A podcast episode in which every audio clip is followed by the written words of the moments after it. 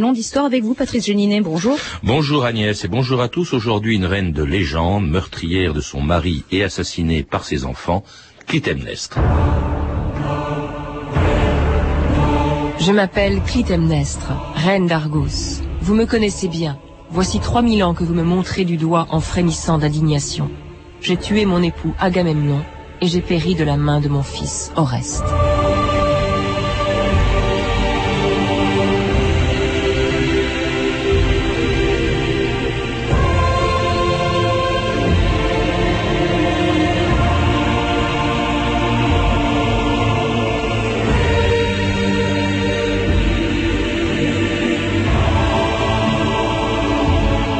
2000 ans d'histoire.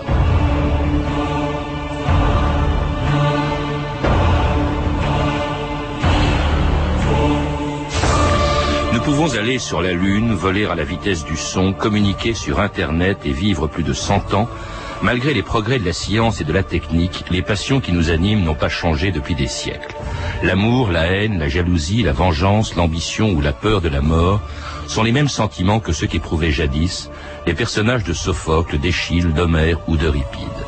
Et parmi eux, les membres d'une famille dont la tragédie a inspiré des générations d'écrivains, les Atrides, descendants d'un roi légendaire d'Argos, qui avait tué des enfants de son frère pour les lui faire manger, ils portent des noms que nous connaissons bien.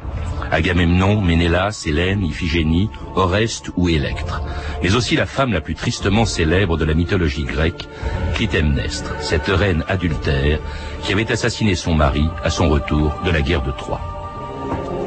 Ne m'a-t-on pas aimé jadis? Tout le monde aimait Agamemnon, tous, hors celle qui était ma vie. Souviens-toi que le jour de mon retour, elle m'embrassa, et pendant que je fermais les yeux dans un soupir de plaisir, surgit son amant qui enfonça son couteau dans ma gorge. Je suis Électre, la fille d'Agamemnon et de Clytemnestre. Quelle misère, quelle pitié. Et que ma vie est amère. Je pleure le roi mort et celui qu'on a banni. Elle doit penser à son frère. Oui, à Oreste.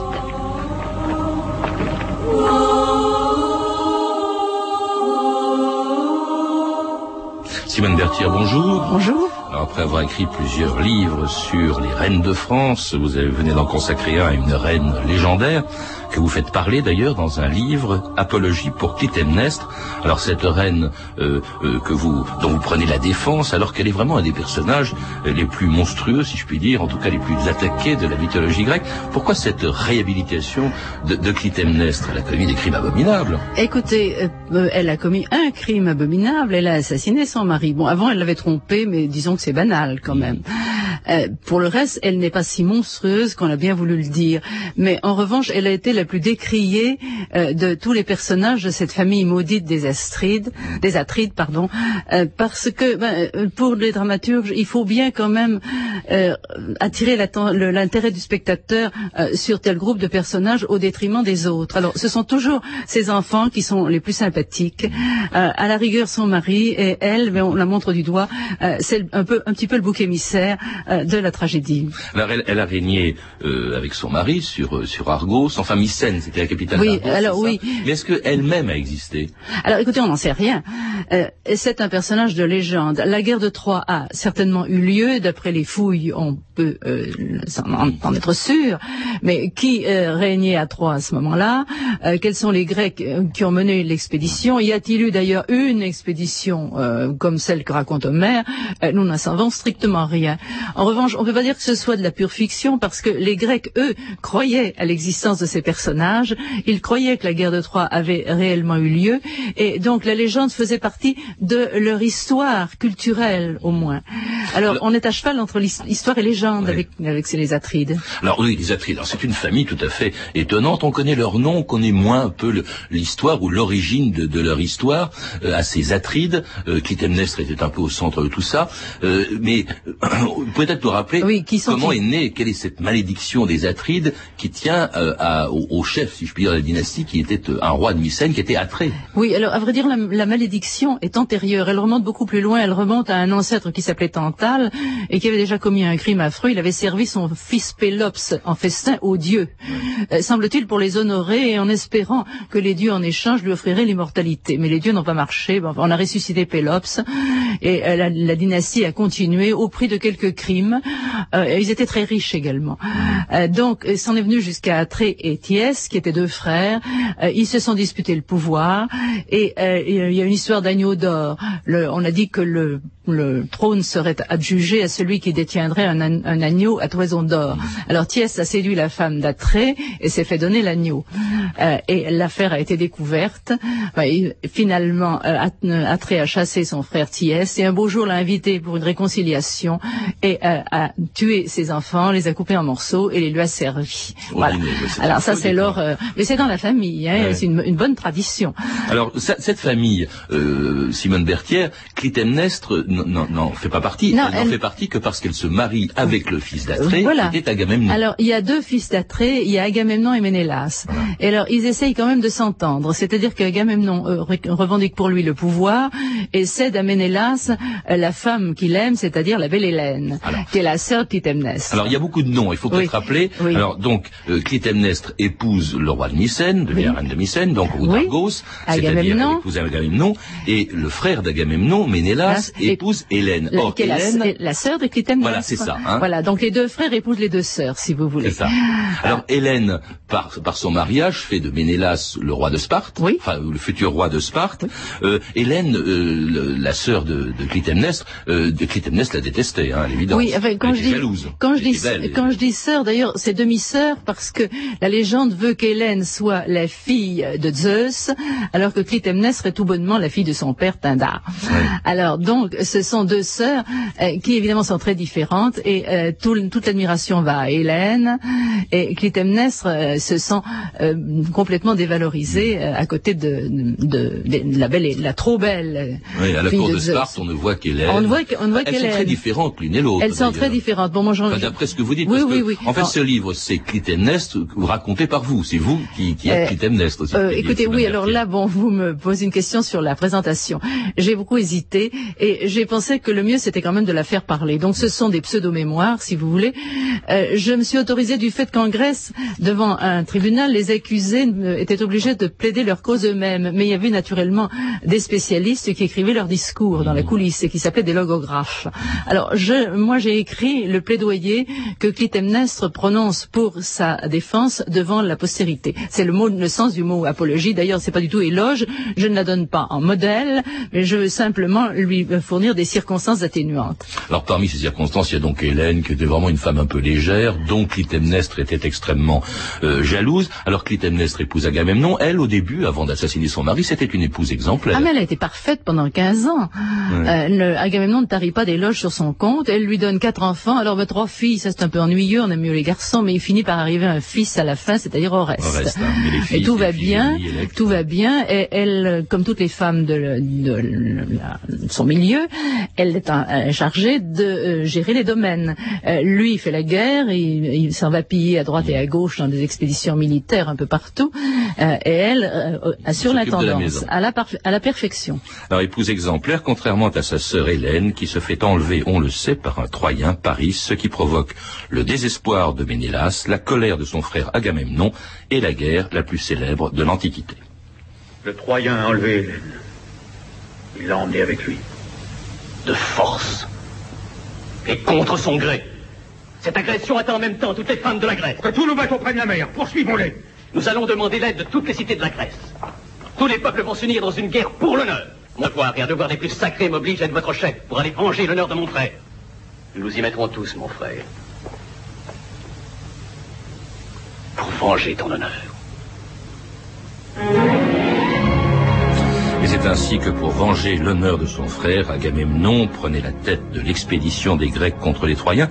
Est-ce qu'Hélène a été enlevée, comme on le dit parfois, comme on l'a entendu dans cet extrait de Péplum, ou est-ce qu'elle est partie euh, par Oui, amour pour Paris Oui, écoutez, alors cet extrait, quand même, euh, bon, il, est- euh, il est un peu suspect. Un hein. péplum, oui. Oui, oui. Alors, d'abord, la, légende affirme qu'Hélène est partie de son plein gré.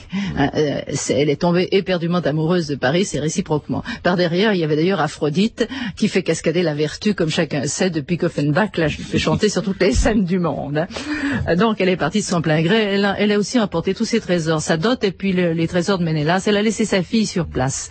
Bon, euh, donc l'histoire du rapt, euh, c'est euh, pour sauver. Ah, il y a des auteurs grecs qui l'ont affirmé. Oui, oui, oui, mais tardivement, et c'est pour sauver l'honneur de Ménélas. Et d'autre part, l'expédition elle-même avait peut-être pour but de venger l'honneur de Ménélas, mais elle avait aussi pour but de piller Troie, qui était une ville réputée richissime.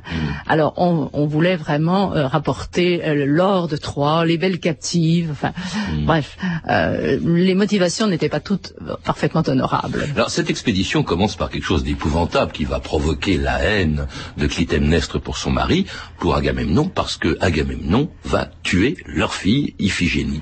Alors là, c'est abominable. Ça. Oui, la Pour- sac- Pourquoi ce La sacrifice? sacrifier, voilà.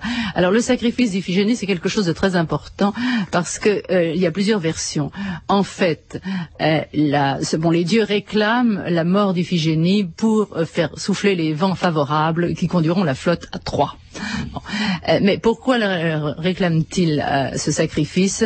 Il y a plusieurs versions. Agamemnon aurait insulté la déesse Artémis, aurait tué un cerf lui appartenant. Enfin, euh, il aurait fait le vœu d'offrir à la déesse ce qui naîtrait de plus beau dans l'année. C'était sa fille. Bref, il y a des tas d'explications. En fait, la légende remonte à une très ancienne coutume pratiquée dans les pays de la Méditerranée occidentale, c'est-à-dire des sacrifices humains destinés à se concilier les dieux au moment d'une entreprise importante, soit expédition militaire, soit euh, édification d'un bâtiment important. Hein. Alors, c'est ça qui, a- qui est à l'origine. Et Agamemnon se qualifie, euh, en sacrifiant sa fille, il se qualifie pour être le chef. Parce qu'évidemment, tout le monde est frappé de terreur, personne ne lui envie sa, sa place, donc il commandera l'expédition. C'est son ambition, finalement, qu'il détermine à, à ce tuer sa sacrifice. propre fille. À- Et, et du coup, évidemment, euh, qui fait que Clytemnestre, de ce jour-là, le, le déteste, euh, et le déteste et le laisse partir. Euh, elle va plus le voir pendant dix ans. Ben, elle n'a pas le choix, elle le laisse partir, il s'en va. Il hein. va à Troyes. Les vents se mettent à souffler Oui. et la flotte euh, euh, prend la mer. Bon, mais euh, la haine de Clytemnestre mijote pendant dix ans, pendant les dix années que dure la guerre de Troie? Et là, alors, l'épouse vertueuse, euh, Simone Berthière, euh, euh, devient adultère. Elle trouve un amant euh, qui s'appelle Égiste. Oui. Alors d'abord, disons, là aussi, euh, pendant dix ans, tout de même dix ans de guerre, elle n'était pas la seule euh, parmi les épouses de combattants à se consoler avec des gens restés sur place. Vous la défendez à chaque fois. Je la défends pas, mais c'est la vérité. Euh, toutes les, les, les légendes le disent. Euh, Pénélope est l'exception. La femme D'autant qui- que l'époux lui-même, Agamemnon, ah ben, il, il avait ils, des ont, ils tous, ils longtemps. ont tous euh, un ou plusieurs ménages là-bas sous les murs de Troie. Alors la Pénélope, l'épouse l'épouse fidèle, c'est l'exception. Et la plupart des autres ont trouvé la place quand ils sont rentrés de la guerre. hein, il faut bien le dire. Alors évidemment, le- le- l'amant qu'elle prend euh, est assez mal choisi parce que lui fait partie de la famille maudite. Euh, C'est un et- Atride aussi. c'est un Atride, bien entendu, c'est le cousin germain d'Agamemnon.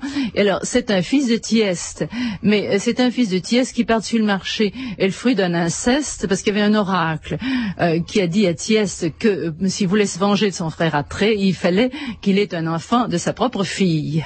C'est abominable. C'est abominable, abominable. Autrement dit, il était le fils de sa sœur, oui, cet Égiste. oui, exactement. Ouais. Euh, c'est quand même une hérédité un petit peu lourde. Et alors, évidemment, il a séduit Clytemnestre parce qu'il a envie de récupérer son trône en profitant de l'absence d'Agamemnon. Mm. Ça se comprend. On le présente souvent comme un usurpateur, mais au fond, euh, il estime avoir autant de droits sur le trône de Mycène qu'Agamemnon. Alors pendant dix ans, donc, Égiste et Clytemnestre vont couler des jours heureux à Mycène, en attendant le retour d'Agamemnon, et là, il revient, et aussitôt, les deux amants décident d'assassiner le mari trompé. Voilà. Alors ça, ça s'est passé dans des conditions abominables, Simone Euh, ça s'est passé dans des conditions assez abominables, mais euh, euh, Clytemnestre se déclare responsable. C'est elle, euh, au moins chez Échille, qui a tout organisé.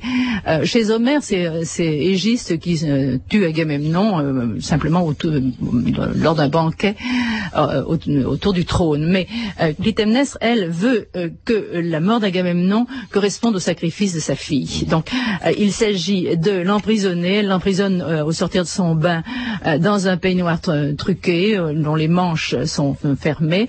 Euh, et pendant qu'il se débat là-dedans, euh, de face, elle le tue avec une épée. Chez Échille, du moins, c'est pas une hache, c'est une épée chez Échille. Parce qu'on la voit sur, euh, sur, des... sur les vases, elle toujours va- avec une hache. Ouais. c'est une autre version de la légende. Mais elle veut sacrifier Agamemnon et elle espère que ça mettra fin à la malédiction. En échange de la mort d'Iphigénie, eh bien, il y a la mort d'Agamemnon, une vie pour une vie, c'est fini, espère-t-elle. Elle se trompe lourdement. En tout cas, Clytemnestre, vous le dites, n'est plus alors l'épouse d'Agamemnon, mais sa meurtrière, et c'est le début d'un procès qui inspire depuis 3000 ans des générations d'écrivains. Écoutez cet extrait de film tiré de l'Électre d'Euripide, Clytemnestre expliquant à sa fille pourquoi elle a tué son père. Quand mon père me donna pour épouse à Agamemnon, ce n'était pas pour qu'on me tue, moi ou mes enfants. Mais hélas, ton père fit venir Iphigénie en Olide sous prétexte de la marier à Achille. Il l'étendit sur un autel. Et là, il l'immola. Il lui trancha sa blanche gorge. Si encore il avait fait cela pour sauver les Grecs ou ses autres enfants, je lui aurais sans doute pardonné. Oui, mais ma fille devait-elle être sacrifiée aux folies d'Hélène? Et pour quel motif aurais-je été seul à subir et à payer Oui, je l'ai tué. Et j'ai choisi le seul moyen possible. M'allier à ses ennemis. Le meurtre de ta fille te sert d'excuse à tout. Si comme toi-même tu le prétends, il faut qu'un meurtre soit payé par un meurtre, ne penses-tu pas que bientôt ce ne soit aussi ton heure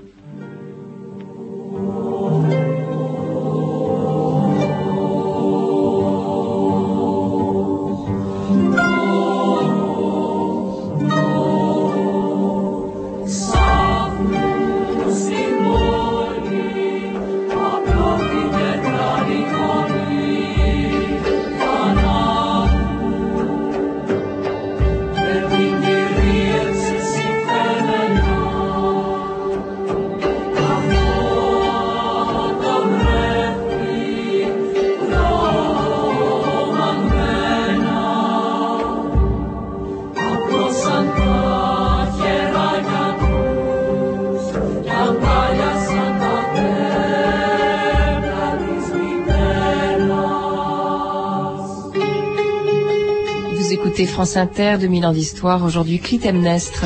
Et c'était le cœur des captifs de Troie, un extrait, euh, enfin une chanson inspirée des Troyennes d'Euripide. Alors Euripide, qui n'était pas le seul à s'intéresser au destin de Clytemnestre et à la juger, la revue de texte Stéphanie Duncan.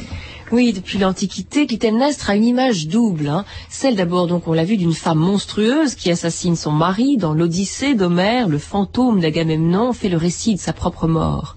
Je mourus, une épée dans le corps, et la femme à tête de chienne m'envoya vers l'Hadès, sans daigner me fermer ni les yeux, ni les lèvres. Une image sanglante que les Grecs voyaient quasiment en direct hein, au théâtre, dans la tragédie d'Échille. Clytemnestre est debout, le pied sur le corps du roi, une hache à la main, écrit Échille. Et elle dit, sur le corps de mon adversaire frappé, je mets le pied et je triomphe. Gisant, il éructe son âme, il vomit un violent jet de sang. Ces noires gouttes qui m'inondent ont pour mon cœur et pour ma chair épanouie la fraîcheur de la rosée du matin. Alors cette violence, hein, tout ce sang sont évidemment euh, totalement impensables dans la tragédie française. Alors cette femme terrifiante, on la retrouvera au XXe siècle, par exemple chez Claudel, Clytemnestre, la hache à la main, les pieds dans le sang de son époux, la semelle sur la bouche de l'homme. Ou encore à Vienne, hein, de manière plus suggérée, chez Hofmannsthal, dans sa pièce Électre. l'entrée en scène de la vieille Clytemnestre dit tout, vous allez voir. À la lueur des torches, son vêtement écarlate accuse le caractère blafard de son visage, déjà blême et bouffi. S'appuyant sur une canne, elle avance, couverte de pierres précieuses et d'amulettes, les doigts raides de toutes ses bagues. Ses paupières sont immenses et elle semble avoir une peine infinie à les tenir levées. En Électre, sa fille, ne peut pas croire que cette femme monstrueuse, cette sorcière, soit sa mère. Je ne connais rien au monde, dit-elle, qui me fasse autant horreur que de penser à ce corps, comme à la porte obscure par où j'ai rampé vers la lumière du monde. Mais alors, dès l'Antiquité, une autre image de Clytemnestre apparaît, celle plus indulgente hein, d'une épouse trompée, d'une mère inconsolable depuis la mort d'Iphigénie, sa fille. Dans l'Électre de Ripide, par exemple, elle explique son geste à sa fille, Agamemnon a persuadé Iphigénie qu'il allait la marier à Échille, à Oli et à Olys, donc il l'a étendue sur l'autel et il a moissonné la blanche joue d'Iphigénie. Alors plus tard, dans la tragédie de Racine, Iphigénie, Clytemnestre ne comprend pas comment Agamemnon a pu sacrifier leur fille pour la guerre, pour les dieux. Barbare, lui dit-elle. Quoi? L'horreur de souscrire à cet ordre inhumain n'a pas, en le traçant, arrêté votre main. Est-ce donc être père?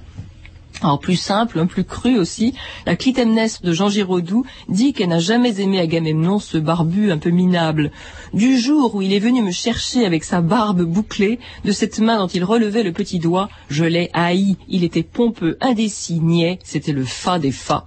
Vous n'êtes pas, on le voit, la première, Simone Berthier, à défendre euh, Clytemnestre. Cela dit, pourquoi est-ce qu'elle a été à ce point attaquée par la majorité des, auteurs euh, grecs, ou même après, après eux?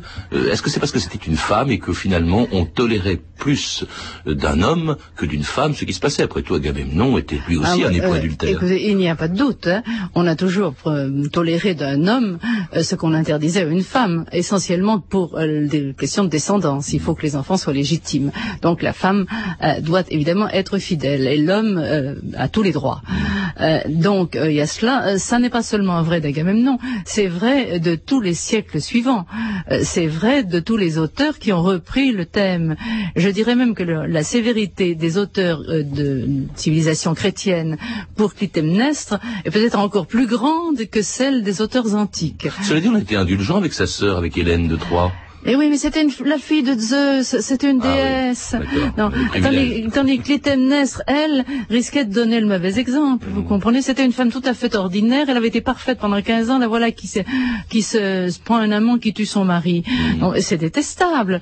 Euh, elle, risque de faire école. Je crois qu'on ne l'a pas pardonné. Ce il va le payer très cher parce qu'il faut rappeler qu'elle est assassinée par son fils, par Oreste. Alors là aussi, c'est quelque chose d'extraordinaire. Oui. Qu'est-ce qui se passe? Alors euh, là, elle a chassé Oreste son fils et sa fille euh, Électre, elle les a chassés. Non, elle les a pas chassés. Elle, Électre est restée auprès d'elle. Elle passe son temps à, l'injurier d'ailleurs. Enfin, Électre injurie Clytemnestre sans, sans arrêt. Et d'autre part, chez Échille, c'est Clytemnestre elle-même qui a écarté Oreste quand il avait 7 ans, parce qu'il n'y avait pas d'homme pour l'élever et qu'un garçon devait être élevé par un homme. Bon, Égiste, qui était son amant, mais clandestinement, ne pouvait pas s'en charger. Donc elle l'a envoyé chez son oncle, où il a été parfaitement élevé euh, dans une famille très unie et en compagnie d'un du fils de la maison, le fameux Pilate, son inséparable ami. Donc elle n'a pas chassé son fils.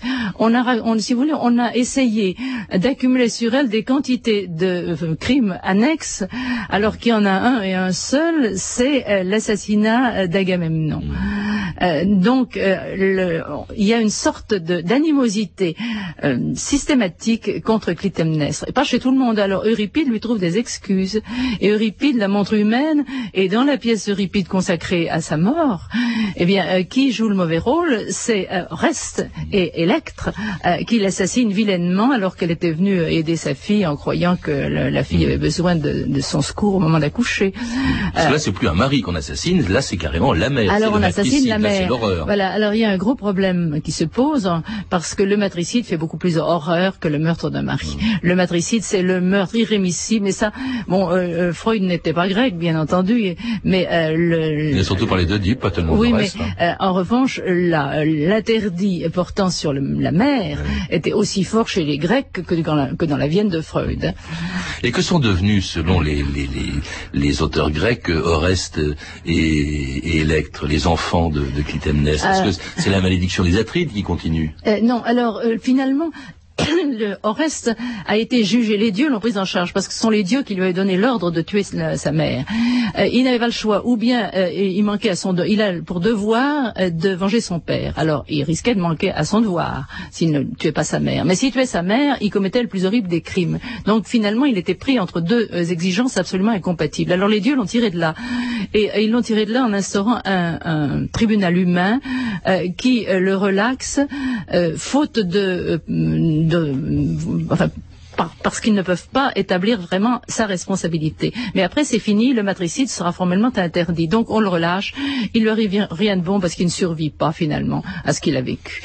Qu'est-ce qui fait, euh, Simone Berthier, que 3000 ans après, ces légendes puissent encore nous fasciner? Aujourd'hui, on a l'impression qu'on parle, bon, certes, il n'y a plus les crimes comme ceux de Atré euh, tuant les enfants de son frère pour les lui faire manger, mais qu'est-ce qui fait que ces personnages, finalement, sont très actuels quand Oui, écoutez, d'abord, euh, tous les thrillers actuels se nourrissent d'intrigues du même genre. Hein. Alors, je ne dis pas qu'elles soient vraies, elles sont probablement inventées, mais disons qu'elles touchent quand même à un certain goût de l'horreur qui reste vivant chez les lecteurs.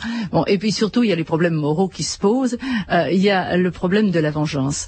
Euh, la vendetta, c'est le thème, familiale. Voilà, le thème, le thème général de cette histoire, c'est que le, la vengeance euh, ne s'engendre elle-même indéfiniment, que le meurtre appelle le meurtre et que le seul moyen de s'en tirer, c'est justement d'interdire la vengeance privée, de confier le châtiment des crimes à des tribunaux. Et ça, ça me paraît un, un, thème de, tout à fait d'actualité. Hein. C'est la morale de Clytemnestre, la... de l'histoire de Clytemnestre. Mais c'est la morale de l'histoire de Clytemnestre. D'autre part, ce qui m'intéresse en Clytemnestre, c'est qu'elle revendique sa responsabilité. Je l'ai fait.